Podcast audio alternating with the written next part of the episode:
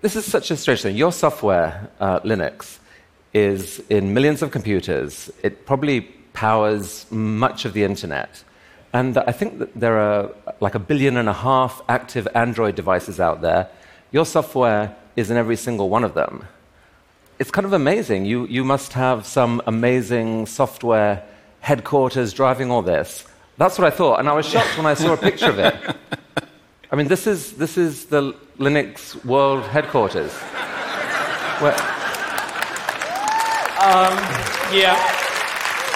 It really doesn't look like much. And uh, I have to say, the most interesting part in this uh, picture that people mostly react to is the walking desk. It is the most interesting part in my office, and I'm not actually using it anymore. And I think the two things are related. Uh, the way I work is I want to not have external stimulation. Uh, you can kind of see it on the, the walls are this uh, light green. I'm told that at mental institutions they use that on the walls because it's, it's like a calming color. It's, it's not something that really stimulates you. Um, what you can't see is the computer here, you only see the screen. But the main thing I worry about in my computer is it doesn't have to be big and powerful, although I like that. It really has to be completely silent, right? I know people who work for Google and they have their own small data center at home, and I don't do that. My office is the most boring office you'll ever see, and I sit there alone in the quiet. If the cat comes up, it sits in my lap, and I want to hear the cat purring, not the sound of the fans in the computer. So, this is astonishing because working this way, you're able to run this, this vast technology empire. It is an empire. So that's, that's an amazing testament to the power of open source. Tell us how you got to understand open source and how it led to the development of Linux. I mean, I still work alone. I mean, don't really. I work alone in my house, often in my bathrobe. When a photographer shows up, I dress up, so I have clothes on. Uh, and that's how I've always worked. I mean, this was how I started Linux too. I did not start Linux as a collaborative project. I started it as one in a series of many projects I had done at the time for myself, uh, partly because I needed the end result, but even more because I just enjoy programming. So it was, it was about the, the end of the journey, which 25 years later we still have not reached, but it was really about the fact that I was looking for a project on my own. And there was no open source really on my radar at all. And uh, what happened is the project grows and becomes something you want to show off to people, right? Really. This is, this is more of a, wow, look at what I did. And trust me, it was not that great back then. I made it publicly available, and it wasn't even open source at that point. At that point, it was source that was open, but there was no intention behind using the kind of open source methodology that we think of today to improve it. It was more like, look, I've been working on this for half a year. Uh, I'd love to have comments, right? And other people approached me. I had a, uh, at the University of Helsinki, I had a, a, friend who was one of the open source. It, it, was called mainly free software back then. And, and he actually introduced me to the notion that, hey, uh, let's, that you, can, you can use these open source licenses that had been around. And, uh, and I thought about it for a while. I was actually worried about the whole commercial interests coming in I mean, that's, that's one of the worries I think most people who start out have is that they worry about somebody taking advantage of their work, right? And uh, I decided, what the hell, right? Huh. And, uh, and then at some point, someone contributed some code that you thought, wow, that really is interesting. I would not have thought of that. This could actually improve this. It didn't even start by people contributing code, it was more that people started contributing ideas. And just the fact that somebody else takes a look at your project, and I'm sure it's true of other things too, but it's definitely true in code, is that somebody else takes an interest in your code, looks at it enough to actually give you feedback and give you ideas, which that was a huge thing for me. I mean, so I was 21 at the time, so I was young, but I'd already programmed for half my life, basically. And every project before that had been completely personal, and it was a revelation when people just started commenting, started giving feedback on your code. And even before they started giving code back, uh, that was, I think, one of the big moments where I said, I love other people. Right? Don't get me wrong. I'm actually not a people person. Right? I am.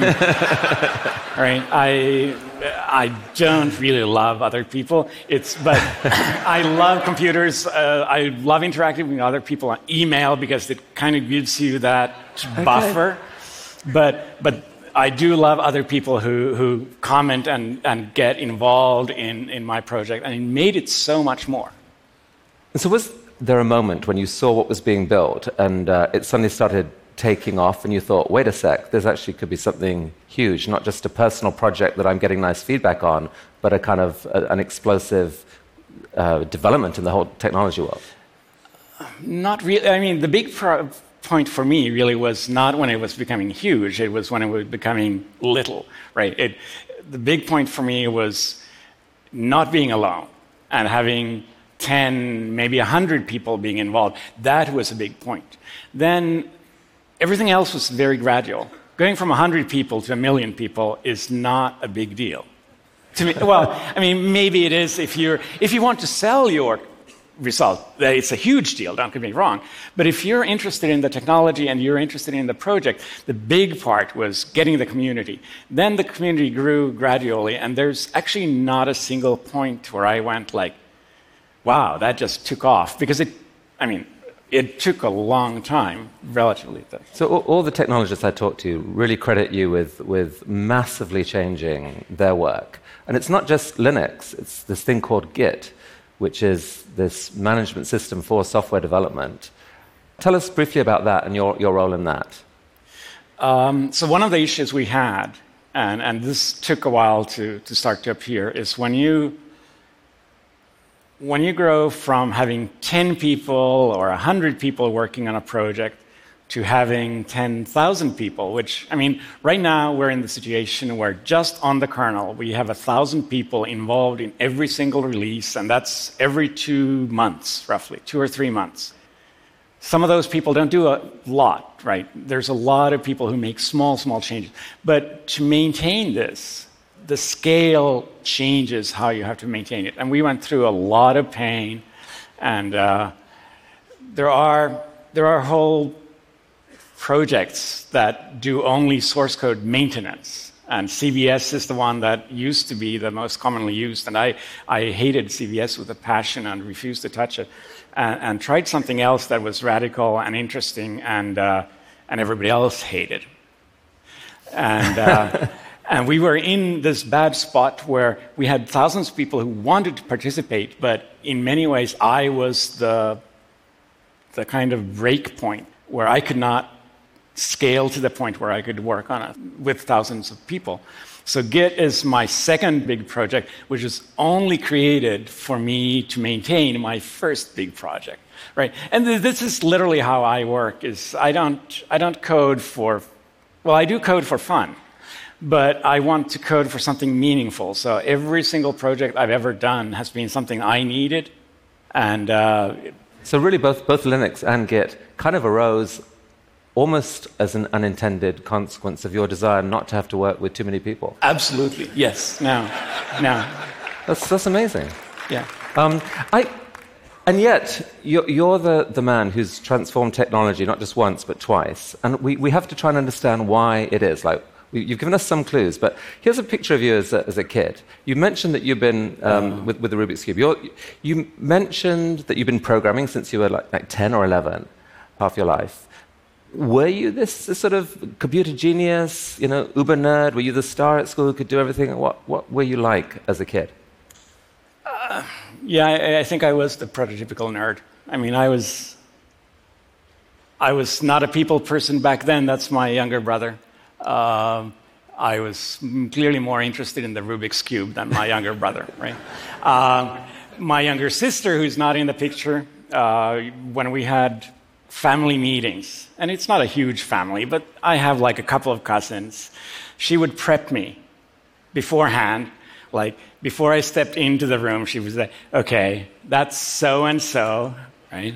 That's because uh, I was not I was, in, I was a geek. I was into computers. I was into math. I was into physics. I was good at that. I, I don't think I was particularly exceptional. Uh, apparently, my sister said that uh, my biggest exceptional quality was that I would not let go. Right? I would just. Okay, so let's let's go there because that's interesting. You would not let go. So so that's not about being a geek and being smart. That's about being stubborn that's about being stubborn. That's about like just saying, starting something and not saying, okay, I'm done, let's do something else. Look shiny. Uh, and I, I, noticed that in many other parts in, in my life too, that um, I lived in Silicon Valley for seven years. And I worked for the same company in Silicon Valley for the whole time. That is unheard of, right? That's not how Silicon Valley works. The whole point of Silicon Valley is that people jump between jobs to kind of mix up the pot. And, and it's not the kind of person I am. But during the actual development of Linux itself, that, that stubbornness um, sometimes brought you in conflict with other people. I mean, t- talk about that a bit. Like, was that essential to sort of maintain the quality of what was being built? How would you describe what happened? I don't know if it's essential. Um, going back to the I'm not a people person, sometimes I'm also, um, shall we say, myopic when it comes to other people's feelings. And that sometimes makes you say things that hurt other people. And uh, I'm not proud of that, right? But uh, at the same time, it's. I get people who tell me that I should be nice. And uh, then when I try to explain to them that maybe you're nice, maybe you should be more aggressive, they see that as me being not nice. And I, we're all, I, what I'm trying to say is we are different. I'm, I'm not a people person. It's not something I'm particularly proud of, but it's part of me. And one of the things I really like about open source is um, it really allows different people to work together we don't have to like each other, and sometimes we really don't like each other, really. I mean, there are very, very heated arguments, but you can actually, you can find things that you don't, you don't even agree to disagree. It's just that you're interested in really different things.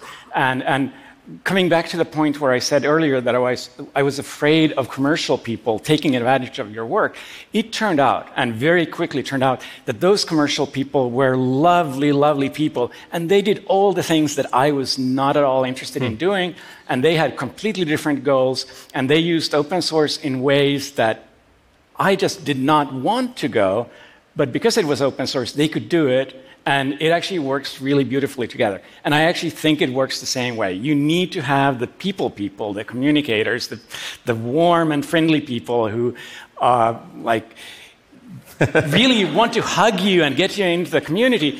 But that's not everybody, and that's not me, right? I care about the technology. There are people who care about the UI. I can't do UI f- to save my life. I mean, if I was stranded on, a, on an island and the only way to get off that island was to make a pretty UI, I'd die there.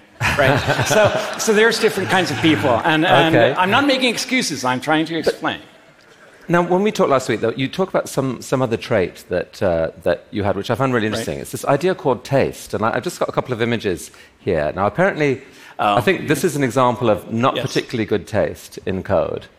And, and, um, and this one is better taste, which, as one can immediately see. What is the difference between these two? So, this is uh, how many here are actually have coded, right? Oh my goodness. Okay. So, I guarantee you, everybody who raised their hand, they have done what's called a singly linked list. And it's taught this, the first not very good taste approach is basically how it's taught to be done when you start out coding. And you don't have to understand the code. The most interesting part to me is the last if statement. Uh, because what happens in a singly linked list when you, this is trying to remove an existing entry from a list, and there's a difference between if it's the first entry or whether it's an entry in the middle. Because if it's the first entry, you have to change the pointer to the first entry. If it's in the middle, you have to change the pointer of a previous entry. So there are two completely different cases. And that's better. And this is better. It does not have the if statement. and it doesn't really matter to, I mean, you, I, I, don't want you to understand why it doesn't have the if statement, but I want you to understand that sometimes you can see a problem in a different way and rewrite it so that a special case goes away and becomes the normal case. And that's good code. And, and, but this is simple code. This is CS 101. This is not important, although details are important to me, the really the sign of people I really want to work with is that they have good taste, which is how I sent you this stupid example that is not relevant because it's too small. Good taste is much bigger than this. Good taste is about really seeing the big patterns and kind of instinctively knowing what's the right way to do things. Okay, so we're putting the pieces together here now. Um, you, had, you have taste in a way that's meaningful to software people. You're, you're a computer. I think it was meaningful to some people here. um, you are a, a, very smart computer coder, and you're hellish stubborn. Um, but there must be something else. I mean, you've changed the future. You must have this grand, these ability to have these grand visions of the future. You're a visionary, right? So I've actually felt slightly uncomfortable at TED for the last two like days because there's a lot of vision going on, right? And I am not a visionary. I do not have a five year plan. I'm an engineer. And I think it's really, I mean, I'm perfectly happy with all the people who are walking around and just staring at the clouds and looking at the stars and saying, I want to go there. But I'm looking at the ground and I want to fix the pothole that's right in front of me before I fall in, right? This is the kind of person I am, right? So good. So you, you spoke to me last week about, about these two guys. Who are they, and uh, how, how do you relate to them? Well, so this is a kind of cliche in technology, the whole Tesla versus Edison, where Tesla is seen as the visionary scientist and crazy idea man, and people love Tesla. I mean, there are people who name their companies after him. Uh, uh, the other person there is, uh, is Edison, who is actually often vilified for being kind of pedestrian and, uh, and is, I mean, his most famous quote is genius is 1% inspiration and 99% perspiration. And I'm in the Edison camp, even if people don't always like him, because if you actually compare the two, Tesla has kind of this mind grab these days, but who actually changed the world? Uh, Edison um, may not have been a nice person. He did a lot of things. He, he was maybe not so intellectual, not so visionary, uh, but uh, I think I'm more of an Edison than a Tesla. So our, our, theme at TED this week is, is dreams, big, bold, audacious dreams. You're, you're really the antidote I'm, to that. I'm, I'm trying to dial it down a bit, yes. It's good. we, we embrace you, we embrace you. Okay. Um, Companies like Google and many others have made arguably like billions of dollars out of your software. Does that piss you off? No. No, I mean, it, it doesn't piss me off for several reasons. And one of them is I'm doing fine, right? I'm really doing fine. Uh, but the other reason is, I mean, without doing the whole open source and really letting go thing, Linux would never have been what it is. And I, it, it's, it's broad experiences. I don't really enjoy public talking, but at the same time, this is an experience. Trust me, right? Uh, so there's a lot of things going on that makes me uh, a very happy man and, and thinking I did the right choices. Is the open source idea, and this is, I think we'll end here, is, is the open source idea fully realized now in the world? Or is there more that it could go? Are there more things that it could do? So I'm of two minds there. Uh, I think one reason open source works so well in, in code is that at the end of the day, code tends to be somewhat black and white. There's often a fairly good way to decide this is done correctly and this is not done well, right? Code either works or it doesn't, which means that there's less room for arguments. And we have arguments despite this, right? In many other areas, I mean, people have talked about open politics and things like that, and it's really hard sometimes to say that, yes, you can apply the same principles in some other areas just because it's the black and white turns into not just gray, but different colors, right? So, obviously, open source in, in science is making a comeback. Science was there first. But then science ended up being pretty close with very expensive journals and some of, some of that going on. And, and open source is making a comeback in science with things like arXiv and, and, uh, and open journals. Uh, Wikipedia changed the world too, right? So there are other examples. I'm sure there are more to come, but but, but I'm not saying. But you're you're not a visionary, and so it's not up to you to name them. No, it's up to you guys to make them, right? Exactly. Linus Torvalds, thank you for Linux. Um, thank you for the internet. Thank you for all those Android coins. Thank you for coming here to TED and revealing so much of yourself. Thank you. Thank you. That was really, really amazing.